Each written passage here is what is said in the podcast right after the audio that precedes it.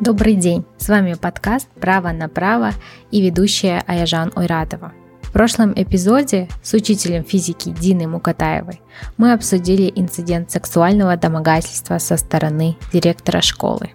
В этом эпизоде мы поговорим о портрете агрессора, о чувствах и страхах потерпевших, а также обсудим, каким последствиям приводят сексуальные домогательства, потому что такие действия по цепочке могут влиять и на других людей. Раскрыть эти вопросы нам поможет психолог-консультант, выпускник Международной школы позитивной психологии и медиации времена Курлан Кульниязова. Корлан, здравствуйте. Здравствуйте, я тоже рада приветствовать вас и рада принять участие в этом важном на сегодняшний день разговоре. Корлан, это правда, что у вас за плечами уже более 700 консультаций? Расскажите, пожалуйста, в чем суть работы психолога? Бывает ли, что вам на терапию люди ходят годами? Как это происходит? Наша задача не чтобы подвязать человека к психологу и чтобы он постоянно нуждался в этом. Нет. Наша задача в том, чтобы снять то, что вот мешает жить человеку сегодня счастливо, и научить его контролировать себя, то есть эмоциональный интеллект вырабатывать чтобы э, уже уметь самому отслеживать и работать со своим эго, э, настраиваться на позитив, с негатива перестраиваться на позитив и на, обретать уверенность любовь к себе. Вот то, что э, основой основ является. Пока мы себя не любим, не ценим, не уважаем, мы не сможем относиться так же к другим людям. Угу. Вот поэтому. Но хотелось бы, чтобы люди других не обижали, чтобы они те пострадавшие не ходили бы потом к психологам. Да, да, конечно. Но это опять-таки это не очень здоровые люди, которые это делают да. на самом деле. Да, травмированные люди. Да, угу. да, да. Поэтому. У вас в практике были ли люди с а, вот, пострадавшими от а, сексуальных домогательств? Да? Сегодня вот мы говорим да. про это. Да, конечно, к сожалению, я когда вот именно начала практиковать, когда начала проводить консультации, я э, столкнулась просто, наверное, это было для меня большим открытием, честно говоря, потому что я человек, э, родившийся в Советском Союзе, когда секса нет, и все, что с ним связано, то есть этого нету, у нас все безупречно хорошо. И причем, ну, я из благополучной семьи, поэтому я была далека от этого. И когда мне стали открываться э, вот истории сначала моих коллег, потом уже клиентов, которые приходили на консультации, то, честно говоря, я человек, как сказать, уже э, видавший виды и э, свой опыт жизни, да, у меня были состояния, когда просто, ну, там, как волосы, говорят, шевелятся на голове, действительно. Потому что это состояние, эти домогательства были как со стороны, ну, можно так сказать, отчима, дяди, братьев, да, вот если девочек говорить, а, если мальчиков даже тоже у меня были, это в школе одноклассники, а, э, Сколько лет вы консультируете, и вот если процентаж да, людей, которые к вам обращаются, э, с какими проблемами они обращаются? Много ли людей, жертв э, изнасилований и сексуальных домогательств к, нам, к вам приходят? Вы знаете, статистику провести трудно как и в отношении э, обращения к психологу, так и в обращении в полицию потому что вы знаете наш менталитет, когда не выноси ссоры из избы, когда внешне все хорошо, безупречная семья, что внутри творится, как говорится, чужая семья потемки. Поэтому ну, трудно провести какую-то такую статистику. Даже когда обращаются, не сразу говорят, что это был такой факт домогательства или насилия. И, и только лишь в процессе терапии это где-то на подсознательном уровне все равно все это выходит. Угу. И то есть одно выходит из другого. Приходят в основном с последствиями отложенными во времени, да, с тем, что живут сейчас. Страхи, неумение строить отношения с противоположным полом, да, э, какие-то вот страхи непонятно чего, я вот боюсь сама не знаю почему, и вот многие такие факторы. А когда мы уже начинаем глубже копать на консультации, то мы выходим, что это было, был факт домогательства, был факт насилия. Вот, поэтому статистику трудно провести, но э, готовясь к этому эфиру, я небольшой провела опрос у себя на страничке в Инстаграм с единственным вопросом, подвергались ли вы когда-либо домогательству? И ответ был 38% ответили «да». То есть это почти 40%. Я думаю, что это просто, ну, это громадная цифра на самом деле. Да. Это учитывая, что люди, э, ну, то есть к психологу обращаются по совершенно разным вопросам, да, да. и из, из всего вот клубка проблем, с которыми обращаются к психологу, получается 40% почти людей, которые сталкивались с какими-либо домогательствами да. за жизнь. Причем это, это получается страшно. продвинутая часть людей, которая да. сейчас работает над собой, развивается, да, и вот они хотят что-то изменить в своей жизни, они понимают, что с этим жить нельзя. А сколько таких в районах, в деревнях, которые живут с этим? Причем самое страшное, что э, если человек, женщина подверглась насилию, э, женщина или мужчина насилию, либо домогательствам, да, и вот этот страх, э, этот ужас живет с ней, она, то есть состояние жертвы это, она передает его по наследству. Понимаете, uh-huh. с чем я столкнулась? Если я работала с мальчиком, которого насиловали, э, когда он уже во взрослости нашел, нашел в себе силу признаться маме, мама сказала, что когда-то ее насиловали. Понимаете? То есть это нужно прорабатывать каждому человеку, если этот факт был в его жизни. Потому что этот страх, это состояние жертвы он может передать по наследству своим детям. Понимаете? А жертва да. всегда притягивает насильника. Да, в любом случае мать, она будет э, вот эти свои установки передавать, что да. людям верить нельзя, мужчины все плохие, нельзя доверять и так далее, и так далее. Да. Конечно, это не очень. А если Но говорить в взрослой жизни, что происходит с взрослыми девушками и мужчинами? Какими инцидентами они могут сталкиваться, как угу. вы думаете? Ну, видите, опять-таки зависит от психологического состояния самой девушки на этот момент. Если это уверенная в себе девушка, которая любит себя, которую воспитывали как принцессу, что для нее все самое лучшее, естественно, он сможет постоять за себя, да? Она может и уйти с работы с этой, да, если этот человек ее не устраивает, и она понимает, что это домогательство не закончится никогда, да, и постоять за себя или пригрозить даже, да, то есть и тут вызвать все, человек может, может уже этого будет достаточно, чтобы это прекратилось. Но, э, к сожалению, восточное воспитание женщины, да, когда она считается на втором плане, когда на первом плане у нас все-таки мужчина, э, чаще всего э, такие девушки не уверены в себе. И опять-таки могут сработать психозащиты. Она может, э, ее бездействие, психозащита замирания может сработать как бездействие. А если ты ничего мне не сопротивляешься, значит, ты как бы не против. Понимаете? То есть это возможно, возможно и такое. Но опять-таки, э, да, это, это и в студенчестве, это и на работе очень часто, да, то есть директор, я не знаю, начальник отдела, да, женатый, не женатый, причем неважно. А, но если это идет такое домогательство с одной стороны, то это всегда ведет к каким-то психическим расстройствам обязательно человека. Это жизнь в этом страхе и испытывание каких-то психологических, психологического дискомфорта при этом человеке. Естественно, это все еще переносится домой переживается еще там, и далее обязательно скажется на жизни человека. Угу. Получается, если мы говорим о взрослой жизни, да, то есть угу. а, женщина или мужчина, приглашение на ужин, да, навязчивые приглашения вступить в половую связь, это вот является харасментом. А что еще? Какие еще, может быть, эпизоды есть а, на вашей памяти? Какие конкретно действия а, жертвы вам описывали, которые вот считаются вот харасментом? Может быть, мы вот как юристы вот, э, не видим этого, а вот вы как психолог можете то, что мы как юристы не можем описать как харасмент, может, вы расскажете? Да, это может быть психологическое давление, а, например, а, что бы человек ни делал, а, говорят, что неправильно, как мне девушка одна говорила, он рвет все, что я вчера работала до 12 ночи, доделывала проект, он просто рвет на моих глазах, говорит, что ты всякую фигню мне подсовываешь. То есть такое психологическое давление, потому что то есть она не пошла ему навстречу, соответственно, он делает дискомфортным ее пребывание на этом рабочем месте. И, соответственно, потом он дает, намекает ей, что либо ты делаешь так, как я хочу, либо ты не будешь здесь работать.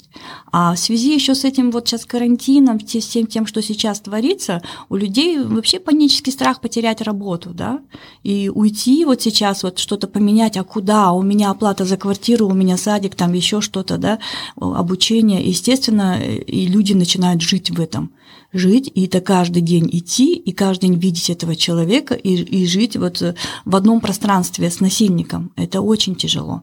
И даже если такой человек будет ходить к психологу, то пока он находится в этом пространстве, это все будет бесполезно. Если мы говорим о последствиях, это, как вы уже сказали, это страхи, да, с которыми mm-hmm. Человек живет долгие годы, пока он не проработается, и даже психологическая консультация, да, не всегда может помочь. То есть это может затянуться на долгие годы. Да. И также есть а, ситуация паранойи, да, что вы уже не доверяете, вы переходите да, в состояние жертвы, а ваше поведение меняется, да, Обязательно, конечно. А, и можем ли мы еще говорить о том, что у человека меняется восприятие работы, эм, своего коллектива? А, например, если мы говорим, что человек устроился на свою первую работу и там же столкнулся с харасментом. После этого у него могут быть уже какие-то установки да, по поводу этой работы и меняться также поведение не только э, работы, да, но и отношение к руководству вообще. То есть э, может сформироваться мнение, что ну так всегда. Вот некоторые даже во время консультации говорят, ну это же нормально, это же у всех. То есть они уже себе придумали какое-то оправдание, да. То есть и когда я говорю, вы знаете, нет, не у всех, и это ненормально и у них просто распахиваются глаза. И, то есть они как бы умом, разумом понимают, но подсознательно они хотят себя оправдать. Поэтому ну, это очень сложно, когда у человека сознание, подсознание в разные стороны смотрят. И тоже последствия, конечно, довольно плачевные могут быть. Вот еще вы описали же эпизод, когда а, ну, девушка пришла со своим проектом, который она там несколько дней ночей писала, а потом ее вот это вот порвали. Угу. Получается, тут также еще урон ее профессиональной самооценки, да? Да. И она, она обесценивает говорит, э, свои верно. профессиональные навыки. Да, она и говорит, я уже начинаю сомневаться, может, хотя я люблю свою работу, я ее знаю, это вот моя специальность, но я уже начинаю сомневаться, может, я действительно что-то делаю не так, и может, мне еще там где-то поучиться надо, что-то действительно падает падает, я говорю, самооценка во всех уровнях. И себя как девушки, и себя как э, профессионала, да, как специалиста, ну и просто человеческие качества тоже. То есть во всех отношениях, получается, идет спад. Угу. Ну, я думаю, апогеем последствия, да, вот э, харасмента, да, даже без насилия, да, просто прикосновений, просто угу. вот какого-то психологического давления, это то, что страдает тут не только жертва, страдают здесь домашние, угу. страдают тут дети, потому что детям, да, как вы до этого говорили, а, пичкают их вот этими установками, людям доверять нельзя, люди плохие, люди такие, они вот такие плохие вещи делают, а потом еще уровень нормы, как вы говорили. Ну это же нормально, да. ну это же со всеми происходит, и это детям навязывают. Детям навязывают то, что насилие, давление, домогательство нормально, и завтра, если этот ребенок столкнется с этим в школе, в университете, на работе, на улице, то он будет говорить, ну мне же мама говорила, это со всеми происходит. И поэтому, если ты не будешь вот это прорабатывать и не, не будете давать это воспитание с детства своим детям, вот сейчас есть, ну, можете в гугле там посмотреть, да, а, правила трусиков, да, правила нижнего белья – то есть ребенку с детства говорить, что к нижнему белью можешь прикасаться только ты или мама. Все. То есть на самом деле это вот когда ребенку это прививаешь, он понимает, что это нормально. А когда ко мне приходили девочки уже после домогательства, после насилования, мы с ними прорабатывали, они рассказывают. Я говорю, ну ты понимала, что он поднимает тебе юбочку, да, что прикасается к трусикам. Она говорит, да, я понимала, что что-то не так, но не понимала, что. Ну, то есть таких элементарных, у нас же секса не было, соответственно, такого воспитания не было. Мы тоже все, вот наше поколение, мы хорошо, если есть сестры, да, вот сестры скажут, сестренкам там будут как-то учить, а остальное все вот, ну, как-то так спонтанно приходило. И хорошо, если есть там подруги и так далее. А, давайте вот проговорим, вот почему mm-hmm. люди агрессируют на других людей. А, как получается так, что вот человек а, вот растет вроде в нормальном в сообществе, да, но у него а, появляются вот эти агрессивные нападки на, на женщин, на мужчин. Почему а, вот про портрет агрессора, если поговорим, откуда появляется агрессия? Откуда у агрессора появляется желание домогаться друг, э, другого человека? Почему нельзя попросить, да? Мы живем в веке Тиндера. Это доступно. Мы живем в стране, где, в принципе, а, женщины доступны в том плане, что есть институт у нас вторых жен, да, угу. незаконный, да, конечно. Но он есть, в принципе, что я имею в виду, что женщины не против, в принципе, если им предложить, есть такие, да, не все, конечно, но не обязательно для этого их принуждать. И когда мы живем в век Тиндера, когда живем в век э, цифровизации, когда мы живем в веке эмансипации женщин, почему агрессоры все-таки пытаются э, домогаться и насильно брать э, то, что они хотят? Вот, самое главное, вы сказали в конце, насильно брать то, что они хотят. А потому что они в детстве недополучили. Потому что не додали, не долюбили, не доласкали, не доубаюкали. Понимаете? Вот. А сейчас, да, просто опять-таки все все банально. От того, что э, не, недополучили любовь, у человека неуверенность. А, недополучили любовь, у человека агрессия накапливается. Почему младшим там бывает там конфеты младшим дают, старшим ты так обойдешься, да? И то есть постоянно его обделяют. И это же все накапливается, оно с годами становится все больше. И потом, когда человек об этом думает, он только это и замечает. Потом он видит, что в школе внимание другим детям больше, чем ему, там, допустим, от учителя. Там и дальше в работе где-то. И потом ему это все надо куда-то выплескивать.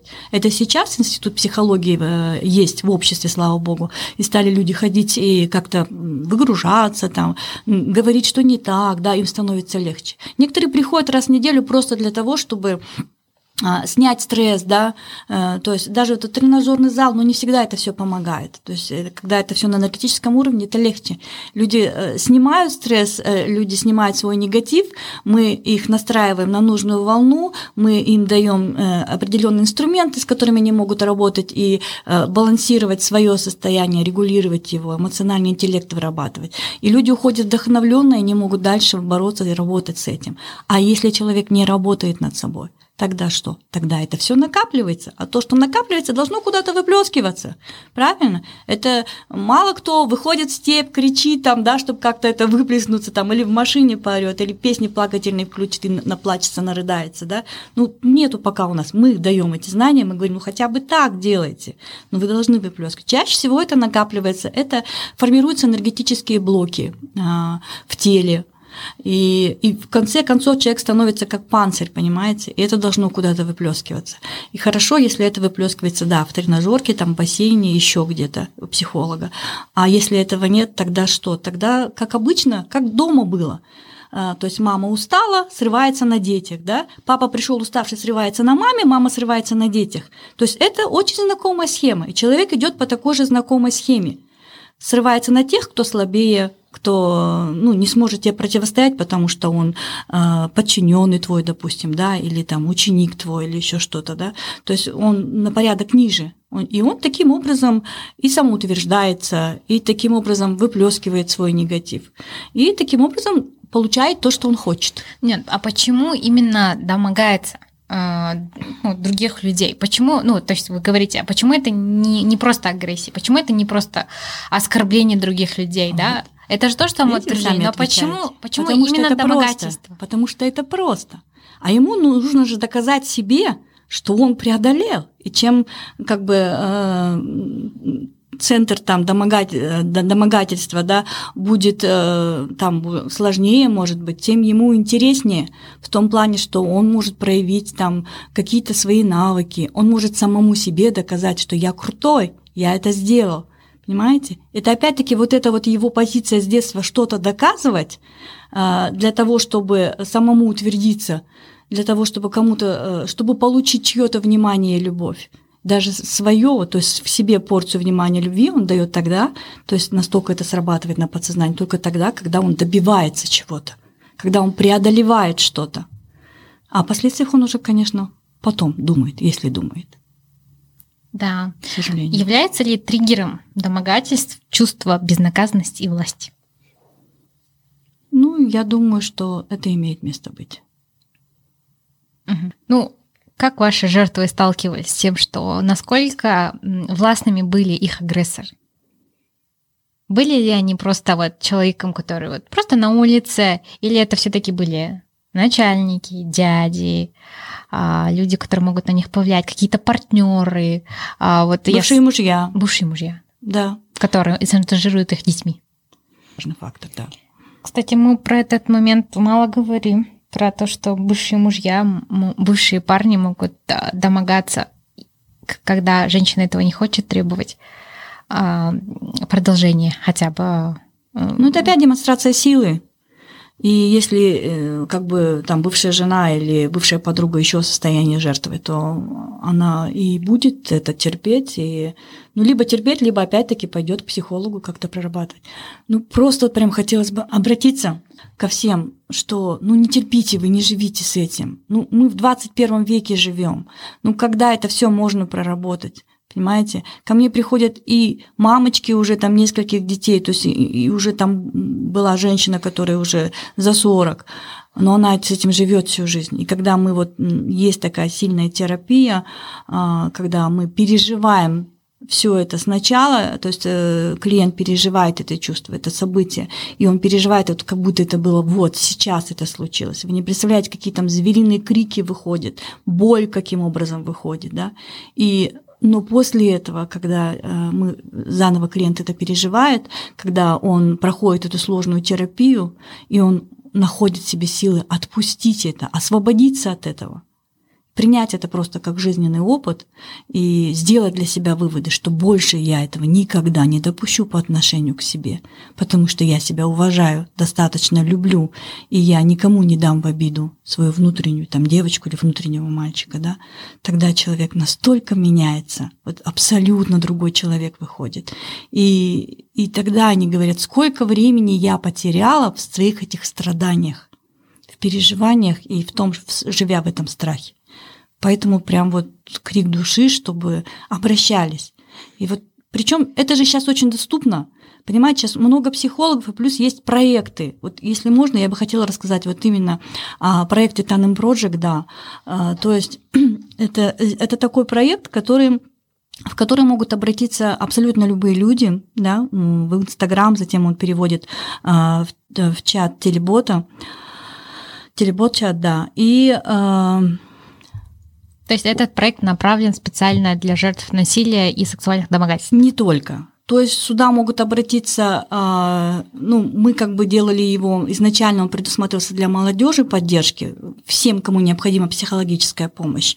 Этот проект существует с 2020 года, он очень молодой проект, но уже там более 700 э, обратившихся получили психологическую помощь. Я думаю, что это, в принципе, 700 человек и более, это каждый день цифра растет, понимаете, это уже хорошая, э, хорошая помощь, при том, что а, оплата символическая от 1000 тысячи тенге. То есть вполне доступная оплата для того, чтобы решить проблемы своей жизни. Uh-huh. И да, большинство обращенных это от 20 до 30 лет, и сейчас уже есть и старшие, которые обращаются. Причем обращаются не только с Казахстана. Вот э, я не знаю, как вот ваши читатели, наверное, тоже выходят из рамка, все-таки думаю, нашей страны. Есть наши э, сограждане, которые живут в других странах, и мы с ними тоже работаем. То есть онлайн сейчас это все. Мы работали с Америкой, я лично работала с клиентами с Америки, с Японии, с Канады, с Кореи, э, с Европы. Да, поэтому в том числе, да, и те, кто подвергались домогательству и насилию. А как вообще можно а, помочь и жертве, и агрессору выйти из вот этой вот кабалы? То есть а, жертва, она вот, а, помимо того, что ей нужна психологическая поддержка, но мы также понимаем, что и агрессору нужно прорабатываться, чтобы не было вот этих агрессий, да, которого, напряжения, которое накапливается. Да. Ну, есть для этого сейчас очень много методов. Есть целая там телесно-ориентированная психология, например. Когда это человеку трудно говорить, ему можно выводить эти свои блоки и прорабатываться именно через э, телесные соприкосновения – Это, это опять-таки тоже а, такая терапия, сама через нее проходила, это очень болезненная терапия, но она такое освобождение дает. И вот именно очень она подходит тем людям, которые не очень любят говорить, которым ну, трудно это говорить. И которые, кстати, в психозащите там замирание, вытеснение, то есть они э, подсознательно это событие убирают из памяти. А как раз телесно-ориентированная психология, она помогает вытащить, потому что тело помнит все. Тело помнит любое ваше событие, которое с вами происходило, которое вызывало какие-то эмоции, обязательно этот блок есть у вас в теле. И самое главное и опасное, что это не рассасывается со временем. Это может усугубиться, это может запрятаться глубже, но оно всегда в вас, и оно всегда будет давать о себе знать. И будет вредить не только вам, но и окружающим. Да. И это касается, конечно же, и агрессора, потому что он в этом живет, и это тоже просто так не снимается. То есть это работа над собой большая, потому что ту любовь, которую ты недополучил, ты можешь сам себе дать. Но этому нужно учиться. Я думаю, еще нужно учиться уважению других людей, уважению других людей, если а, этого потом, не дано в семье, да? Если это не дано в семье, не дано в школах, в университетах, то э, домогаться других людей это огромное неуважение, это дискриминация по половому признаку. И это может происходить не только в отношении э, мужчины и женщины, но и в отношении мужчины да. и мужчины, женщины и женщины, из-за непринятия каких-то качеств, да, а когда это вопиющий признак непрофессионализма, неуважения человека как профессионала. Это значит, что человек не ориентирован на процветание вот э, своей карьеры, значит, он не ориентирован на процветание вот этой работы, то организации. выходит на первый план. Да, я бы, то есть, хотела бы здесь отметить, что если в организации работает, э, ну, то есть, харассер, да, который, человек, который э, домогается других людей, то для владельца этого бизнеса владельцы этой компании, если руководитель этой, этой организации, если мы говорим о государственном секторе, то для них это должен быть большой звоночек. Значит, у вас человек работает, который не ориентирован развивать вашу организацию. Скорее всего, вам этого человека надо но это не отправлять, человек. да, э, на психотерапию и увольнять, потому что а, у вас в организации создается а, токсичная, а, агрессивная среда, рабочая среда, да. среда, в которой сотрудники, которые к вам приходят, они не могут реализоваться в профессиональном смысле и не могут помочь вашей организации заработать больше денег, сделать классные проекты, потому что у вас люди боятся, у них паранойя, они да. не могут друг с другом здорово взаимодействовать, они не могут приносить творческий вклад, потому что там, где есть страх, там нет творчества. Ну, согласна, тут не до творчества, тут как бы, как бы выжить только думает человек, как бы дожить с, с 9 до 6, допустим, если рабочий день. Но тут хочется вспомнить японцев, которые максимально все делают для того, чтобы создать психологическую обстановку благоприятную для своих работников, да, то есть приятная музыка, зеленый цвет, там, фона, да, то есть это, который успокаивает. И то есть э, максимально там комнаты отдыха во время перерыва массажа и так далее. То есть, понимаете, это одно, когда человек действительно, вы правильно сказали, психологически спокоен, когда ему работа, то, что он делает, нравится, он проявляет свое творчество, он растет, естественно, растет и благосостояние всего, всей компании и предприятия. А в, в в атмосфере психологического давления, унижения, уничижения, конечно же, человек просто э, не может работать не только творчески, а просто вообще физически никак бывает работать, что он просто тупо там срабатывает психозащита замирания, и он ничего не может делать примером Японии нужно быть осторожным, потому что Япония не признает сексуальных домогательств, и только недавно они угу. запрет ввели, но только на рабочем месте, поэтому у них ну, да, да, очень неоднозначные да. отношения с правами женщин. Здесь я больше о том, чтобы создать э, такую среду для э, сотрудников, чтобы максимально работоспособность повышать, да. А та сторона, да, конечно. Ну да, я просто такая угу. юридическая ремарка угу. для наших слушателей, что, э, конечно, когда мы анализируем страны, мы должны смотреть на разные компоненты. Угу рекомендации для жертв и для агрессоров, кроме того, чтобы обращаться в за психологической поддержкой, э, мы настоятельно рекомендуем обращаться в полицию, собирать доказательства.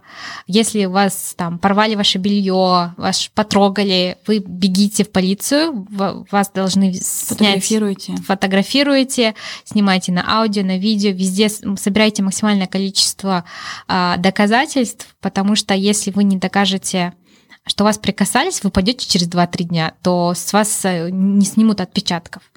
А, поэтому если... Это такое труднодоказуемое, да, конечно, да, да. Поэтому, пожалуйста, если вы вот чувствуете, что на вас вот-вот-вот э, оказывается потихоньку психологическое давление, вас, как говорится, маринуют, угу. то вы должны собирать аудио, видео, записывайте разговоры на диктофон.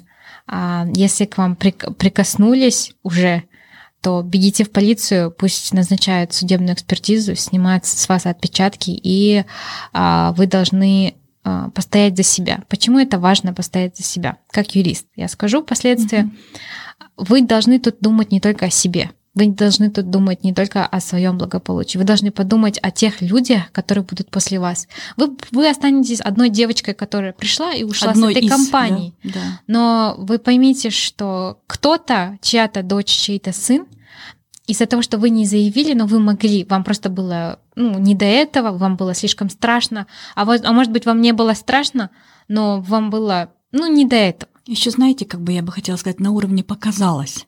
То есть, может быть, мне показалось, что он там чего-то настаивал, может, мне пока... может, он нечаянно там меня задел. То есть есть у нас такое еще девочек, мы начинаем оправдывать, да? Да, нечаянно меня потрогал по интимным местам. Угу.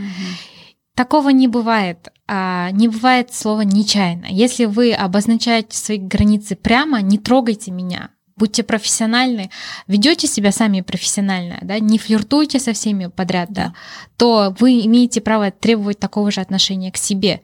И, соответственно, обращаясь в полицию, вы ограждаете этого агрессора от других людей, потому что вы поймите, если человек э, будет продолжать это делать, будет очень много пострадавших, и мы просто в геометрической прогрессии увеличиваем как травмированных людей в нашей стране. И эти травмированные люди будут также а, вести себя а, непредсказуемо, я бы так сказала, поэтому это очень важно. Если вы являетесь другом агрессора или пострадавшего, что мы можем ему порекомендовать? Как э, друг может помочь? К специалисту отправлять, однозначно потому что каким бы ни был хорошим друг, он может выслушать, но какие дать рекомендации он не знает. Поэтому хороший друг тот, который говорит, вот я тебе нашел психолога, иди сходи к нему на консультацию. А еще лучше я даже заплачу за тебя, но ты сходи. Но лучше, чтобы заплатил он сам, тогда он будет ценить то, что он получил. Вот. И вы сейчас заговорили, а, задели тему флирта, да, я думаю, что нужно все-таки дать понять а, понятие разницы э, флирта и домогательства, да, это вроде при схожести ситуации это абсолютно разные понятия, да, то есть домогательство это всегда токсичные отношения, это всегда односторонние отношения. Те отношения, которые, да, как мы уже говорили, да, э, э, оскорбляют, унижают, принижают это физическое, это психологическое давление. А флирт э, это совсем другое. Это все-таки положительные эмоции. Это когда здесь это уже э, игра двух персон, да, то есть уже два, два участника в этом, и оба они э, живут э, в таком положительном эмоциональном настрое, да, это выдерживаются все эмоциональные границы, конечно же, и это всегда положительно влияет и на одну сторону, и на другую, да.